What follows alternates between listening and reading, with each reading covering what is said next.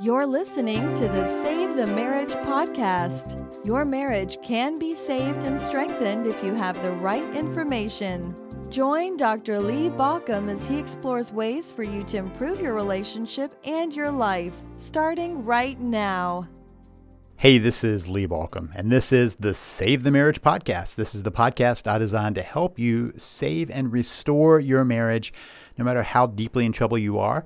And we work by answering your questions, also by me giving you uh, different directions and different advice, different tactics to use in order to restore your marriage. And one of the things that many people miss is the way you restore a marriage is the same thing that fuels a good marriage, and that is rebuilding that connection together, making sure you have a solid connection. It's also about how you look at yourself, how you work to continue your growing, and to work on building a we. Sometimes I field your questions, sometimes I give you uh, some of my thoughts. And today I'm fielding one of your questions, a listener question.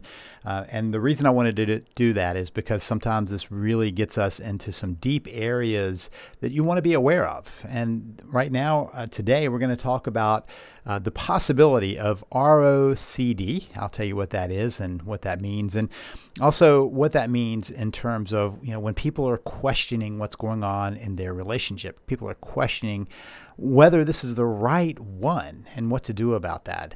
Uh, now, the reason I'm bringing this one in is because these questions are very normal questions. It's just the degree of these questions. So um, let's let's jump in. This is a question from P. Uh, P says about a year or two ago, I started having anxiety that anxiety that maybe because we didn't fall in love in the traditional sense, maybe we can't be as happy or fulfilled as other people. I would see other happy couples and feel triggered. It's always interesting when we compare ourselves, isn't it? This is Lee speaking, right? Off the letter. It's always interesting when we kind of compare ourselves to other people. And this is true throughout life. I think this is one of our social media issues where, you know, we, we start seeing people kind of at, at their, their high moments. If you're on social media, people don't post their tough times, their down times, their disconnected times, their frustrating times, their arguments they post their you know their vacations and their fun times and the romantic days. And the same thing is true when you're out walking around. You may have just had an argument with your spouse and you're aware of that but other people around you may not be showing the fact that they are also having struggles too. So let me get back eh, back to this letter you say memories of our early years became more and more upsetting to me. It was like I was reliving the anxiety. Last year I was in a full fledged depression, had to go on antidepressants. It was awful. I've been better for a couple of months now, but I feel the thoughts creeping in again. I do feel that we have a good marriage. I'll, uh, let me just read that again. I do feel that we have a good marriage. My husband has flat out told me he will never let me go. I've been honest with him about my feelings, and he's compassionate and as understanding as he can be. It's pretty hurtful, but he knows I'm suffering. We committed for life, and that is what we're going to do. But why am I suffering so much? I simply cannot figure it out. I've been to so many doctors, I can't count. I just need relief so I can get back to enjoying our life. Please help if you can. Have you ever worked with couples that deal with ROCD? Okay, so you may be wondering ROCD, but if you think about those, just those last three letters, we say this all the time OCD. Now, many times people use that um, kind of as a light term, you know, oh, I have OCD. They don't really understand what that truly means if somebody is truly suffering from OCD. OCD is obsessive compulsive disorder it's not when somebody has some compulsive actions and you know they, they kind of need to do their habits or they feel out of sorts. That's most of us. It's not when we have thoughts that recur. That's most of us. It's when it becomes debilitating. Uh, so people who will leave their house and have to go back to check and see if they lock the doors, or people who um, maybe retrace their steps to see if they hurt somebody along the way, or they forgot something, or so many different ways that comes to be. So at its heart, obsessive compulsive disorder means that people do compulsive actions in order to deal with the obsessive thoughts, or they have obsessive thoughts that drive them towards compulsive actions. So it's a combination. Obsessive thinking, compulsive action to the point that it is limiting to your life, it's getting in your way. Now, that is the traditional kind of understanding of OCD, and it goes uh, way back in our understanding of watching people who really suffer. You know, I had a, a classmate when I was in school who had gotten into a religious compulsion where she had to pray a certain way, and if she didn't do it, she had to do it again. And the certain way was only in her mind. I mean, it wasn't as if somebody was saying you're doing it wrong.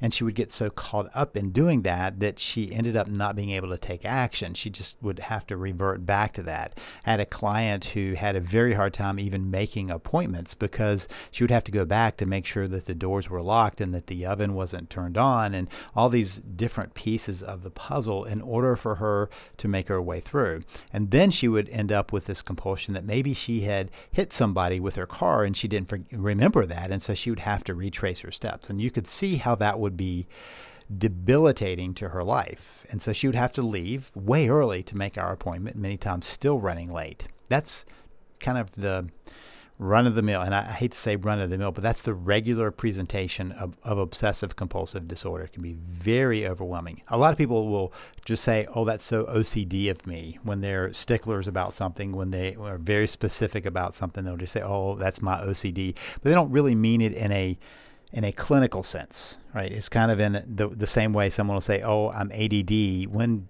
really they just weren't paying attention, right? They they can kind of make light of something else uh, and claim it as something that you know is much more severe in the people who actually suffer from it. So, ROCD, you may have guessed by now, is relationship obsessive compulsive disorder. Now, we have this big book that therapists use and insurance companies use to diagnose things. There's a listing of the different um, uh, uh, different things that people do or think or, or feel that create the the different uh, characteristics of a disorder. Uh, and so somebody might have a certain number of symptoms, and the therapist will go try to place all of those symptoms into a disorder in order to have a number for insurance purposes for the most part. And it really is a matter of inclusion and exclusion of these different um, uh, symptoms to find where it best describes somebody and it's kind of a game. I, mean, I don't mean that in a fun kind of way, but we're trying to figure this out because it also, in many ways, determines treatment for people. And so uh, that's why we come up with a diagnosis to understand what it is and understand if there's something that can be done for it. For instance, is it medication or is it something behavioral that needs to happen, especially around mental health issues? So, relationship OCD is not actually its own title. In fact, some would debate whether it's just kind of the symptoms leaking out from an OCD diagnosis. Because if somebody is diagnosed with something when they're coming in with this ROCD, they're actually diagnosed with obsessive compulsive disorder and it's treated the same way. So let's talk a little bit about what this ROCD is. It's when people have obsessive thoughts that perhaps they're not with the right person, perhaps their relationship isn't real, or that the love there is not real love, or that maybe there this isn't real happiness, that there is an obsessive quality to the thinking about the relationship and sometimes it can get so uh, caught up that the person is debilitated. Over the years, I've seen people that I think very well match that description because they are convinced that a spouse is cheating on them. They have obsessive thoughts about the cheating and what's going on, even though there is no proof of it. In fact, even though their spouse is not doing that, they have decided that. Now, there are times when these same obsessive thoughts actually fit. For instance, maybe somebody really has some concerns about their relationship. Maybe they, they feel like there's abuse in it, or there is a lack of respect in it, or that there are other problems in it. And so they keep asking the question is this the right relationship? Right? Is this a good, healthy relationship? And that's the problem. Sometimes our obsessive thoughts are about legitimate issues. For instance, maybe there's a piece of that person who is suspecting a cheating spouse that's picking up on some signs, and maybe they haven't found the evidence yet, but it could be true, right? And that's the problem. Many of these thoughts could be true. What makes them obsessive is when you've kind of worked through them and realized that there's not truth to them, that there's not legitimacy to them, and yet they keep happening. That's more of the clue of this. So in this case, uh, P is talking about the fact that maybe they didn't really fall in love. In fact, in another part I didn't read, she said, when I first met my husband and dated slash engagement, I never felt in love slash infatuation. Now, let's be clear here. We're in this own area of thoughts, right? and we get into asking the question what are what's normal of people falling in love what's normal for the feelings and comparing that and many times the only place we can compare that is what the media shows to us so we're comparing it to tv shows to books uh, to movies and in some ways it's very much like somebody who's only watched porn thinking that's a good representation for sex and uh, so part of what happens is we have this skewed perception of how we're supposed to feel and what's supposed to happen when we we found the right person, the person for us. Just as a side note, you may be interested to know that that people who truly believe that there is the one person for them actually have a higher level of divorce than the general population because then they're convinced when things aren't going the way they think they should with the person that maybe they didn't find the person, they just found a person. And so there's an edge of this that even filters into the thinking that we have in this letter. Is this the right person for me? And yet, through the letter, it's talking about um, my feelings for him are very strong we are best friends. We communicate well. We have little conflict and enjoy being with each other. Notice that. I mean, many people would be envious of that, but there's this obsessive thought of maybe something's wrong. And many times this is a comparison piece. In fact, let me also point out that in this letter, this person is talking about seeing happy people, other happy or fulfilled people, happy couples, and that feels triggering, right? I pointed this out while I was going through, but our problem in today's culture is it's a comparison culture. That's why we have so many problems around us. That's why people are struggling with uh, eating disorders because they compare themselves to what they see in Instagram and, and in magazines. It used to be just magazines, and now Instagram. And the problem is, Instagram is so filtered, so faked, that you're comparing yourself to a fake image. We're all doing that. Um, and more and more people are talking about their anxiety and their suffering from a comparison perspective. I'm not doing the fun things that pe- these people are doing, even though many times they're faking it or they're building it up to what was beyond what it was, or how that person is looking, and even though it's faked and filtered and staged. And so we're we're comparing ourselves in ways that aren't even to reality, much less in, in the general population. If I'm walking down the street and I see several couples who are out taking a walk and they're holding hands, I could go, wow, look at them. They're so happy. I'm not holding hands with anyone, so I must be unhappy.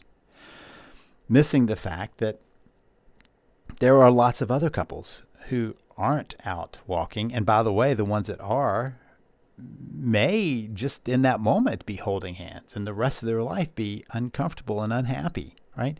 And so when we compare our outer, our inner selves to other people's outer lives, it's always a problem. Our inner feelings versus someone's outer day. So our real life compared to their Facebook, Instagram moment is always going to be a problem. And we've got to decide if we're going to let that trigger us or accept the fact that we're when we're playing comparison, we're always going to be in trouble. Many couples come to my office on the edge of uh, divorce, and they start by saying, Everybody thought we were the ideal couple. They always saw us happy together and thought we were perfect together. I guess we weren't. All of that enough to, for me to know that is very dangerous when we play that comparison game. So let me add in another piece. What does it mean to tra- traditionally fall in love? What, what is that supposed to look like? Because when we look around the world, there are lots of places that have never used that traditional falling in love as being the signal to get married. In fact, that's a fairly recent Eurocentric, American centric kind of perspective. Many places still do arranged marriages, and guess what? Their level of happiness, their level of satisfaction are often higher than places where it's the romantic fall in love type of relationships. But just to look at that and say there is some traditional way that we're supposed to fall in love is responding to some norm that we may not even be aware of where it's coming from. Whether it's from the stories from our parents or whether it's from watching movies or reading books or listening to songs, it's coming from somewhere. And so let's just say there is no traditional way of falling in love nor is there any way of us measuring our internal feelings and comparing it to somebody else's internal feelings. Is somebody else happier than I am? I don't know. I don't really care. Is somebody feeling deeper in love than me? I don't know. I'm more worried about how my my spouse and I feel, not what somebody else is experiencing. So whenever we get into this comparison, we can fall into the obsessive trap or we can say, this is about our love. This is about our commitment. This is about how we feel, not in comparison to other people, but how we feel.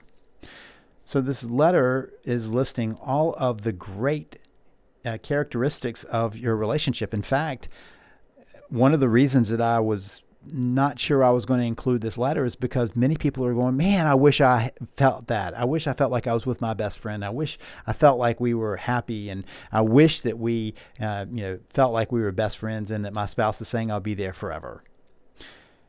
But I wanted to get behind that and say it is entirely normal for people to ask the question: Is this the right relationship? Is this the right person? Is this real love, real happiness? Those are basic questions that are just going to emerge from our a little brain that's looking for something to hang on to, some reassurance to hang on to. Here's the problem though reassurance doesn't last. And that's what, what I want to point to is what this person is wanting is some reassurance that it's the right person, that they found the right person.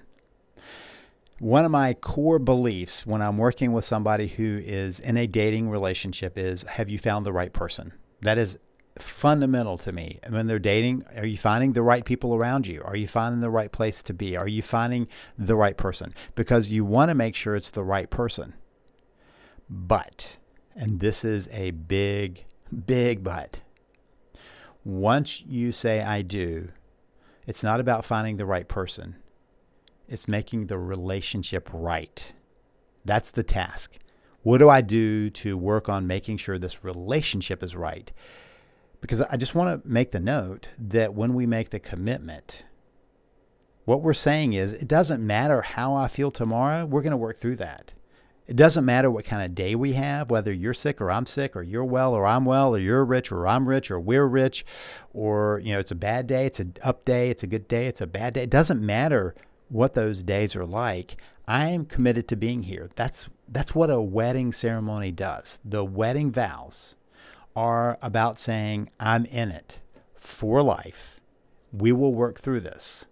Having that mentality that we are in this for life changes how we go about things It can change how you go about an argument or a discussion or planning or thinking through things because you say, you know what, I'm basing it on this commitment I made. I don't have to be asking the question anymore.